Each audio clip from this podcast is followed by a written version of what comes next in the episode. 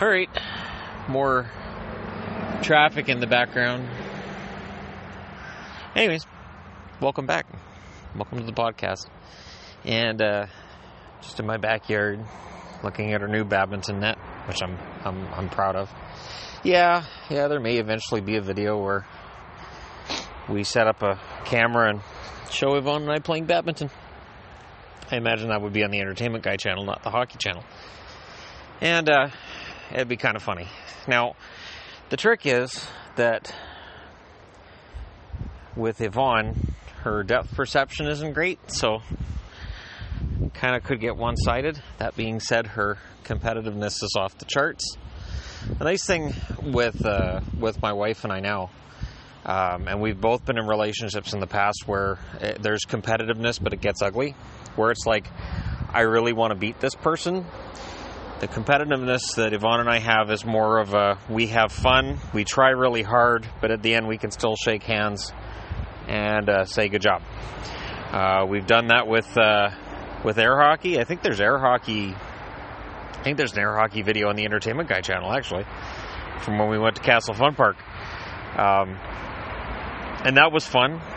You know, because I, I always have a good time with that kind of thing with her. Now, one thing I don't have fun with sometimes is bias.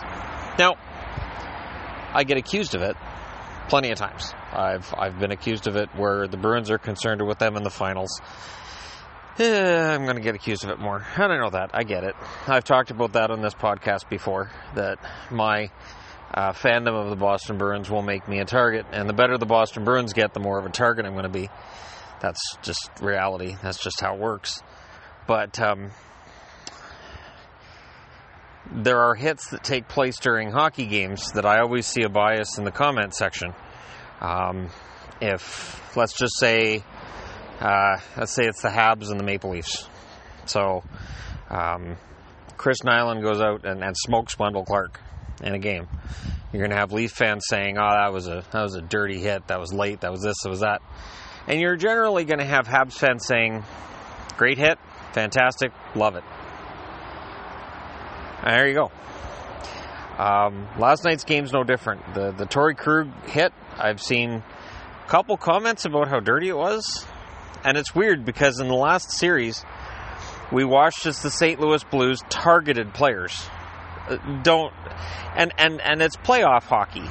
Like I've had a reputation in the past for being soft when it comes to head hits, and I'm sorry, but if people think that I should be completely okay with brain injuries and you know lighten up about them, that's not going to happen. I'm not going to lighten up about brain injuries. That's never going to be a thing. But physical contact's part of the game, and now can those lead to other head injuries? Absolutely, yes. Is there some hypocrisy in what I'm saying? Absolutely. But at the same time, you can at least lessen the risk to some extent, which is, I think, what the NHL will eventually have to do, and I think that's what the players will be demanding at some point as well. Um, that being said, the the NHL right now um, has has really got a lot less hitting than what it did. The hitting in the 80s and the 90s was huge. And I think that's made it so that we're a little more sensitive when those hits happen.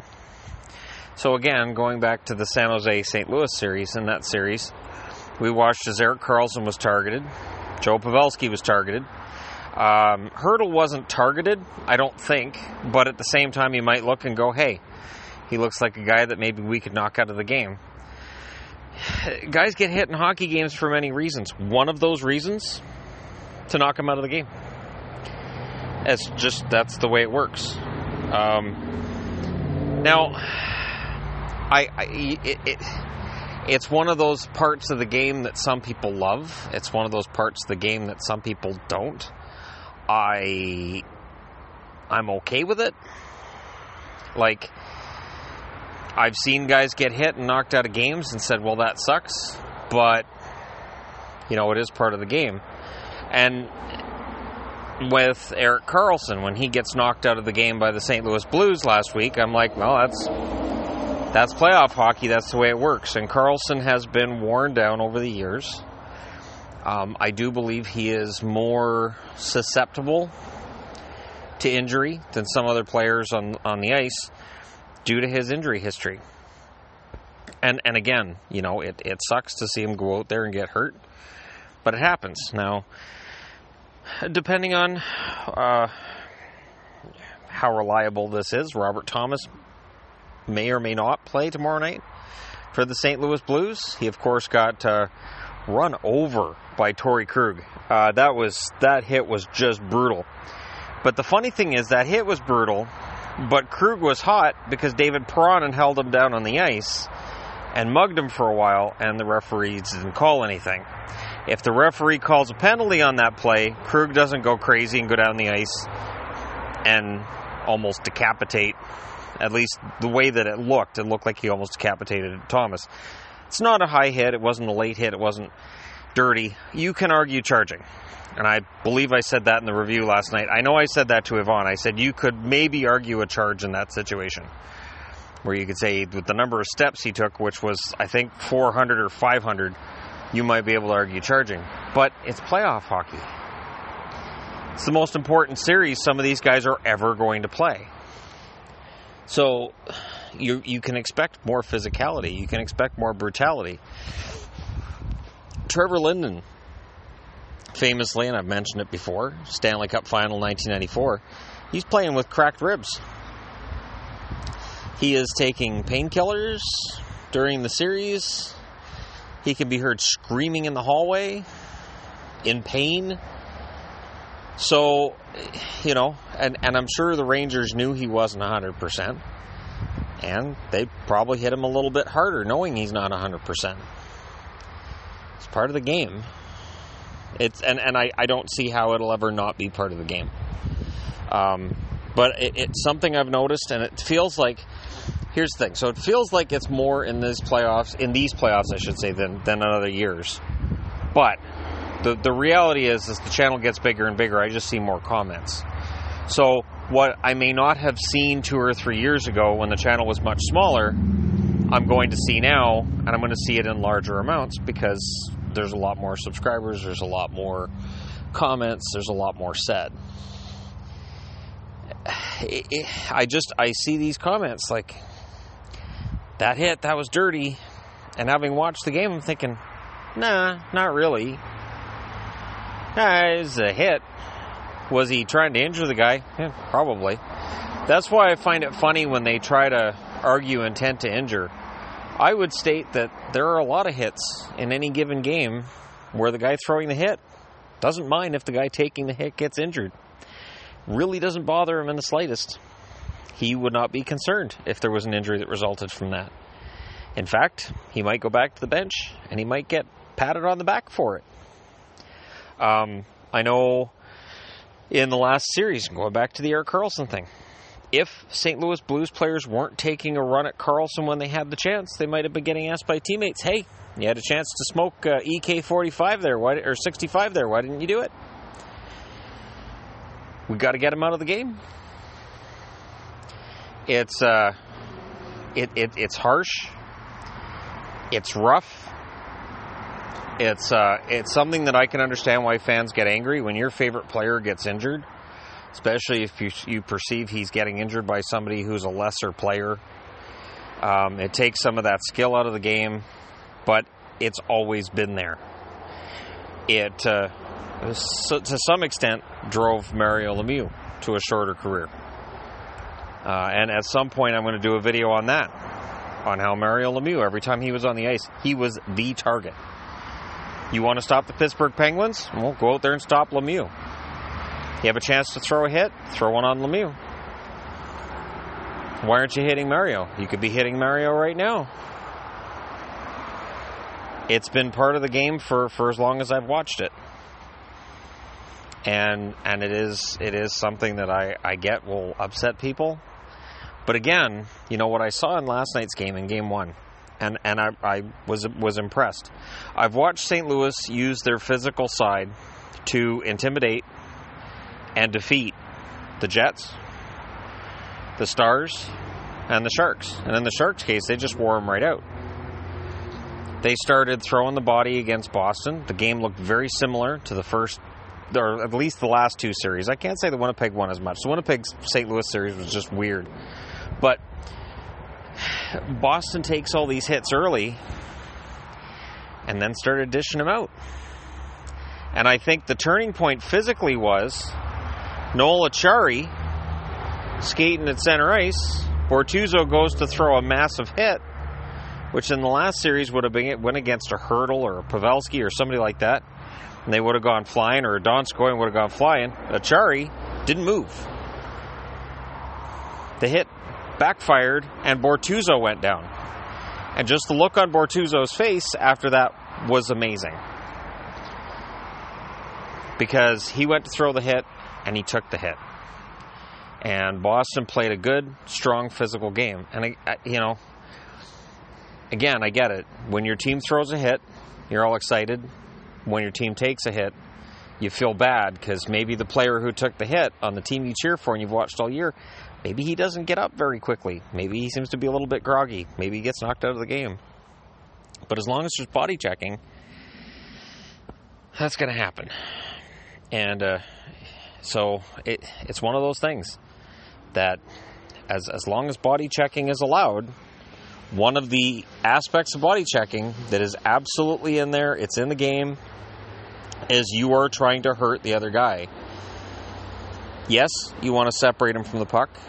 Yes, you want to assert yourself. You want to get your fans into it. You want to get your teammates into it. But you want to hurt the other guy.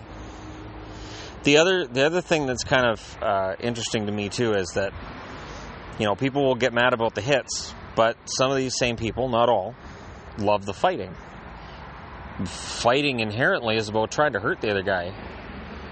So if if you're pro fighting in hockey, but you think, well, those hits are, are ugly, I'm, I'm, I'm not sure how to address that.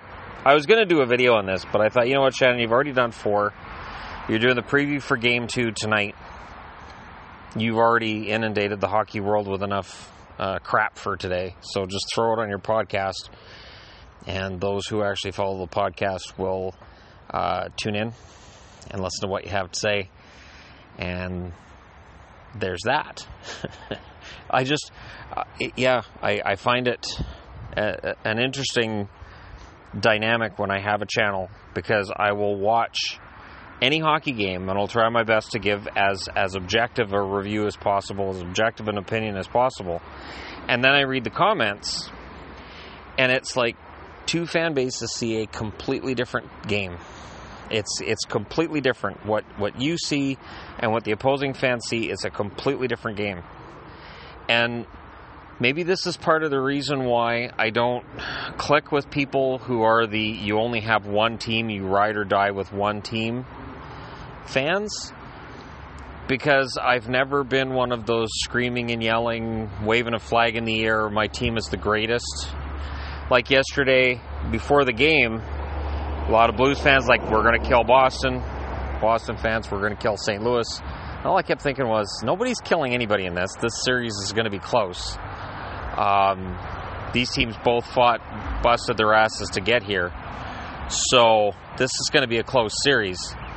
But I've never been that fan that will chirp the other fan base. You know, I will chirp a friend.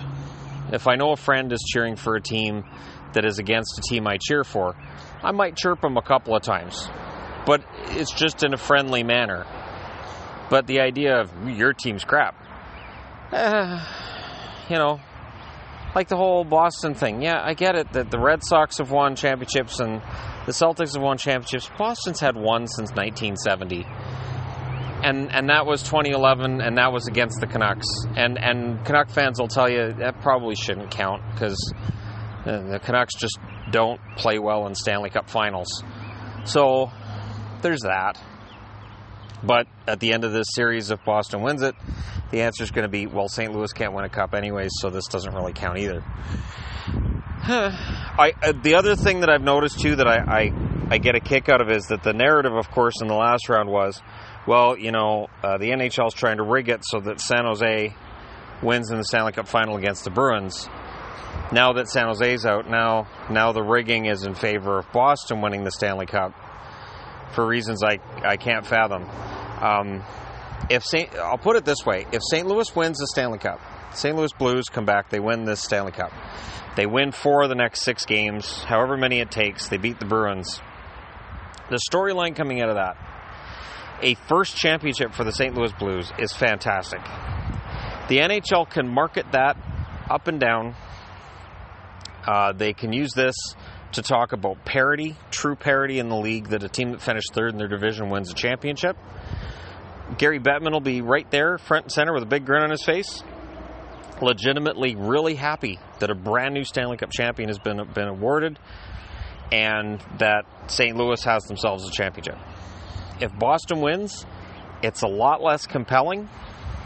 I can tell you as a YouTuber, Boston is kind of a heavy driver when it comes to view counts, but the Blues run to the final has been really strong for me as well. So this isn't just a, well, there's more money in Boston than in St. Louis thing, because I don't think that's the case. I know I've picked up a lot of Blues subscribers over the last few months. I know I've picked up some Bruins ones as well, but I would state that being known from the beginning that I was a Bruins fan, I probably had a pretty large following in the Boston uh, fan base as it was. Not probably not as bad as the the Dallas ones are pretty sure I'm not actually a Dallas fan, although I'm wearing a Dallas jersey and it's warm out. So, I, anyways, I threw that on for the video that I'm now doing a podcast for instead. I don't know. I, I guess we'll see what happens the rest of this series, but there's going to be a fan base that comes out of this playoff, uh, this final, saying everything was, was rigged against us. Whether it's Boston or it's St. Louis depends on who wins and who loses. Um, it's the I and and the one thing I would close with is it's it's always more fun to me when a team wins by a larger margin because then there's a lot less arguing about why that team won or coming out with controversial theories. Like today, I did the the Philly 1980 video where the Flyers, yeah, they they got hosed. They got hosed big time on arguably two overtime goals. And if you ask enough Flyers fans, they'll say there was a high stick goal too. So these arguments have been going on for at least four decades. Um, you go back to the Richard riots in Montreal. Montreal fans were pretty sure that Clarence Campbell had it out for them. Um, weren't very civil to Clarence Campbell in the in the crowd uh, after that uh, incident, and uh, yeah, passionate hockey fans, part of the sport and it's something that uh, I enjoy dealing with. It's uh, it's far far better for me now working as a YouTuber than it was as anything I was before I was a YouTuber. And uh, I thank you guys for helping me get to this point. But there you go. Just my opinion on the whole physicality thing, and I, I think honestly a lot of it just has to do with who's getting hit and by who. It's sort of like when people say, well, I don't care what happens as long as somebody tries to take Marchand out for the rest of his career. Really? Okay, that's that's something that you know, and I've, I've talked about players I don't like. I've never once said I hope this guy gets hit and that's the end of his career. Never said it, never thought it. It's uh, and again, it, it's a level of um, I don't even want to call it fandom. It's it's a level of uh, dislike I've never had. It's a level of, of hate that I've never had. It's part of the reason why I don't talk about hating teams now because people get the whole wrong impression with the whole hate thing. You can get aggravated and frustrated and annoyed, but yeah, I don't I don't really take it to that level. And the longer the channel's around, the the harder it is for me to really even dislike a whole team because I get to know all the stories, I get to see as much as I can, and uh, it yeah, it's a lot harder to hate. It really is. All right. That being said, I'm going to move along. Yeah, maybe I'll mow the front lawn. I don't know. One thing about having a house with a yard for the first time in decades is I'm really obsessed with how the lawn looks. So I just noticed little patches that ever, I mow it, everything looks great, and then I come out the next day, I'm like, what the hell? Where'd that grass come from? What the hell's going on there? What's what's the deal with that? All right, I didn't expect that, but we got a good mower, so I'm the only one that's allowed to use it. Well, Yvonne could, but she already cleans up after the rest of us as it is, so I don't really want to put that on her. That's not very nice. All right. Thank you guys for listening. Thank you for your, your patronage and your attention. And uh, I will do this again soon.